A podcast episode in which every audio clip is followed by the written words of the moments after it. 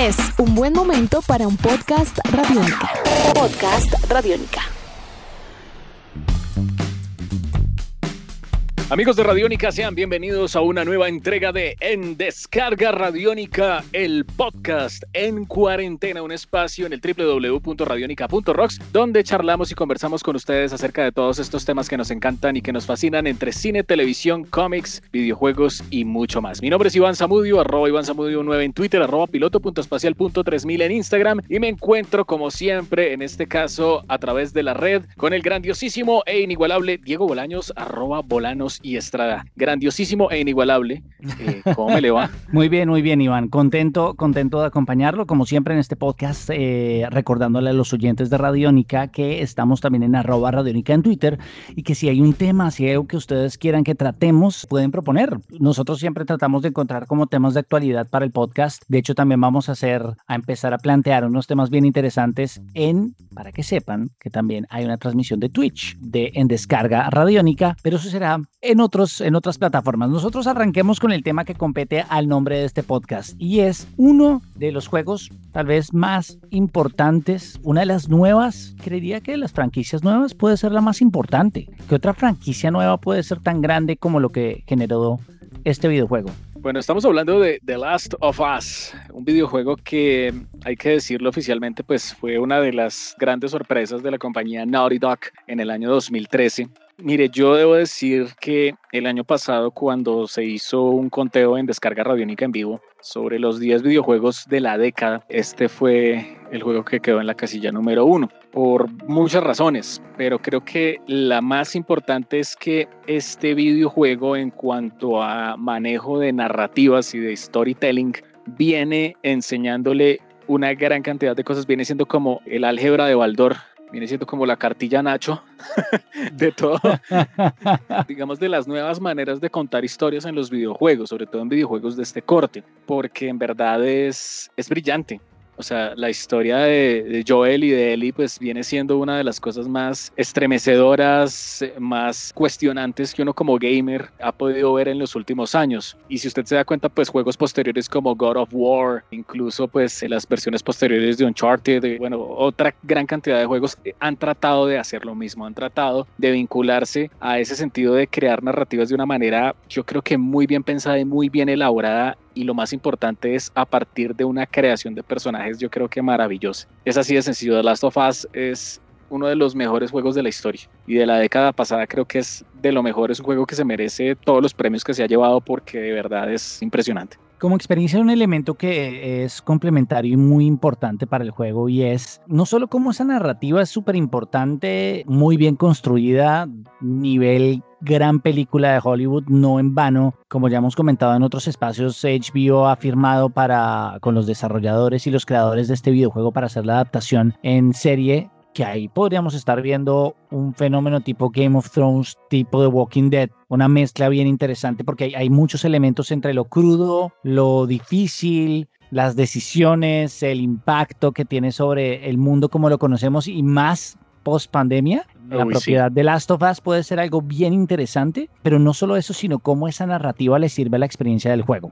Es decir, cómo es una experiencia, en inglés dicen seamlessly, como que se va solita y uno se ve inmerso en una narrativa cinematográfica, pero en cualquier momento empieza la acción en la cual estamos ante un juego de una calidad tremenda que hereda muchísimas cosas de Uncharted, pero también le aporta muchísimas más, como usted dice, a los juegos posteriores a lo que pasó en este de las of Us. Yo debo confesarle que cuando llegué al juego me preocupé que me encontrara ante una experiencia cinematográfica demasiado cinematográfica, como más bien una película interactiva, de la cual tiene muchos elementos, no podemos negarlo, pero es que la forma en que mezcla la acción, en que mezcla la dinámica de dos personajes, la relación con Joel, es muy satisfactoria. Y creo que al final, cuando uno se enfrenta a ese gran final de ese juego, todo vale, todo importa. Es decir, todo lo que ha pasado hasta ese momento importa. Y pocos juegos, pocas obras de ficción de la actualidad han tenido ese impacto y esa capacidad de llegar a las personas. Por eso tal vez es que todo lo que ha rodeado el lanzamiento de The Last of Us parte 2 ha sido un poco tenso, ¿no le parece la palabra? Es, hay como tensión alrededor de lo que puede llegar a resultar siendo este juego, porque todos esperamos que sea tan o más grande que el primero, porque hay mucha presión sobre Naughty Dog y Sony. Bueno, y es que no es para menos, Diego, porque eh, Neil Druckmann, quien fue el director de la primera entrega de Last of Us, pues este señor básicamente mm, se echó una responsabilidad muy grande porque hay que recordar que parte de lo que fue la idea de Last of Us, el equipo creativo que trabajó ahí, tuvo que trabajar para Uncharted el último, ¿no? O sea, los que venían trabajando con Uncharted se fueron y los que estaban en Last of Us tuvieron que coger Uncharted y usted se da cuenta que el último Uncharted pues es una maravilla. Sí. Entonces eso una monstruosidad. es una monstruosidad de juego. Entonces hay mucha tensión porque es que la vara pues está muy muy alta, muy muy grande y por esa razón yo creo que han pasado tantas cosas por parte de los fanáticos. Creo que el, fandom de Last of Us es tan grande que incluso en algún momento el videojuego lo llegaron a comparar con la película de Logan, ¿no? Por ese tipo de relaciones, por ese tipo de, construcción. Sí, de, muchos, Y además la estética también, el, el, look de Joel y el look de, del Wolverine de Hugh Jackman tiene mucho en común. No lo vamos a negar. Hay gente que dice que eso es un plagio, que no sé qué. Yo no lo veo así. Es una lástima que lo hablábamos el otro día en Radiónica en casa en vivo, que es una lástima que de pronto se haya filtrado tanta información del juego y, y como que se hayan conocido tantas cosas antes del lanzamiento, que a mí me parece pues triste, porque a la hora de la verdad, si uno lo mira, pues e, ese tipo de situaciones ha pasado en otros aspectos, en otros ámbitos de Hollywood.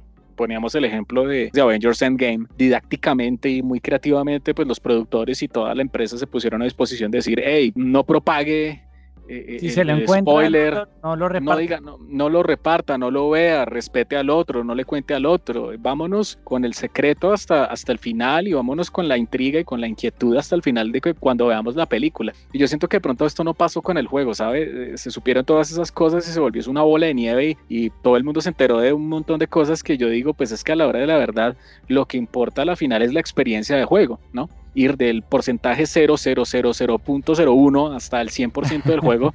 al, día, al día de hoy, al momento de grabar este podcast, nos hemos encontrado con las imágenes, con esta presentación de varios minutos. De hecho, fue largo lo que se presentó de The Last of Us, que incluía claramente un recap o un recuento de lo que había sido la primera entrega y gameplay de lo que veremos en esta nueva entrega de The Last of Us, que tiene una calidad gráfica increíble, en especial lo que sucedía con God of War y lo que ha sucedido con The Last of Us, tanto en el PlayStation 3 como en el 4. Es curioso que lleguen para cerrar y exprimirle todo lo que le queda en la máquina, es decir, la llevaron al límite, ¿no? Sí, claro, porque eh, The Last of Us viene siendo el blockbuster de Sony en este momento. Por eso, así como pasó con el PlayStation 3, cierra la historia con una máquina le cede el trono a otra. Básicamente eso es lo que va a pasar. Y si gráficamente, pues la cosa se ve brutal, brutal, brutal. El pasado 27 de mayo, pues se llevó a cabo el State of Play, digamos un streaming que hacen los señores de Sony para presentar pues diversos videojuegos que van a ser parte de su consola. E hicieron pues anuncios obviamente importantes alrededor de lo que viene siendo Last of Us 2, pues gráficamente brutal. Neil Druckmann dio pues varios detalles que van a ser tan especial al juego, digamos sobre todo detalles técnicos obviamente de esa resolución y todo ese tipo de cosas, pero lo que más impresionó del desarrollo como tal de este video de 25 minutos donde viene siendo por un lado la historia, o sea, si el primero fue brutal, el 2 va a seguir siendo brutal.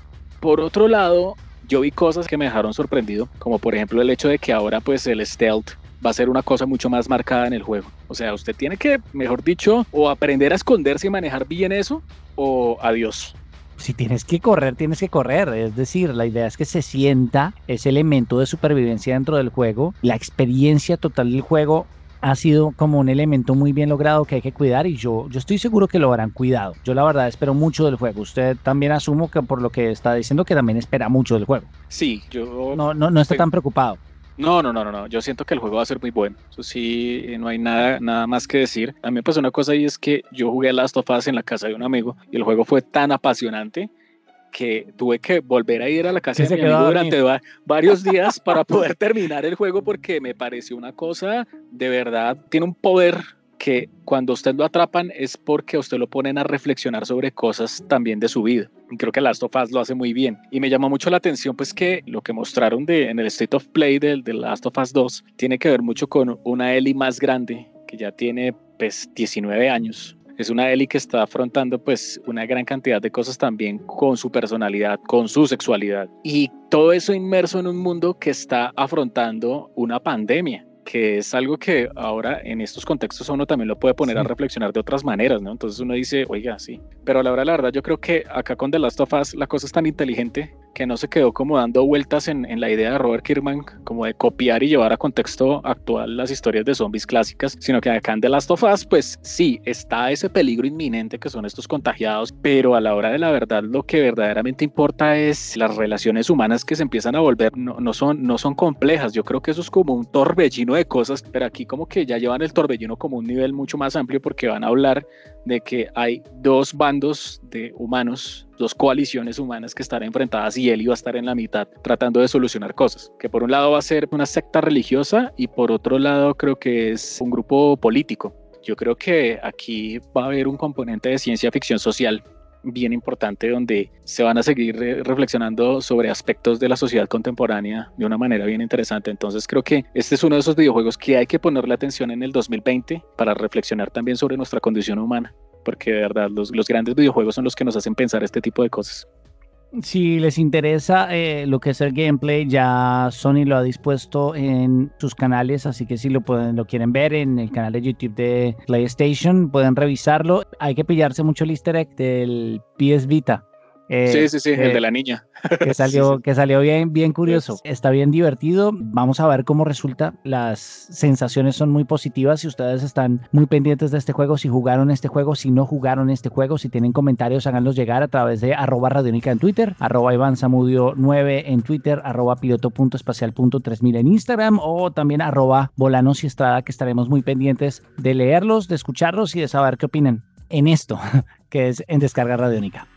Oiga, hay que estar pendientes próximo 19 de junio de 2020, pues es oficialmente el lanzamiento de esta nueva entrega de The Last of Us. Pero antes de irnos, queremos invitarlos a que estén conectados a través de www.radionica.rocks y de igual manera a través de nuestra app Radionica, ya que todos los martes, atención, todos los martes vamos a estar publicando a través de nuestro canal de podcast muchas entregas de otros contenidos que están siendo desarrollados por eh, los diversos realizadores de Radionica, como es el caso de Tribuna Radiónica, eh, Calle Radiónica, el podcast, Rock and Roll Radio, el podcast de Chévere Pensar en Voz Alta y por supuesto una cita con el profe entre muchos otros. Así que entren ya mismo a www.radionica.rocks y descarguen nuestra app Radionica.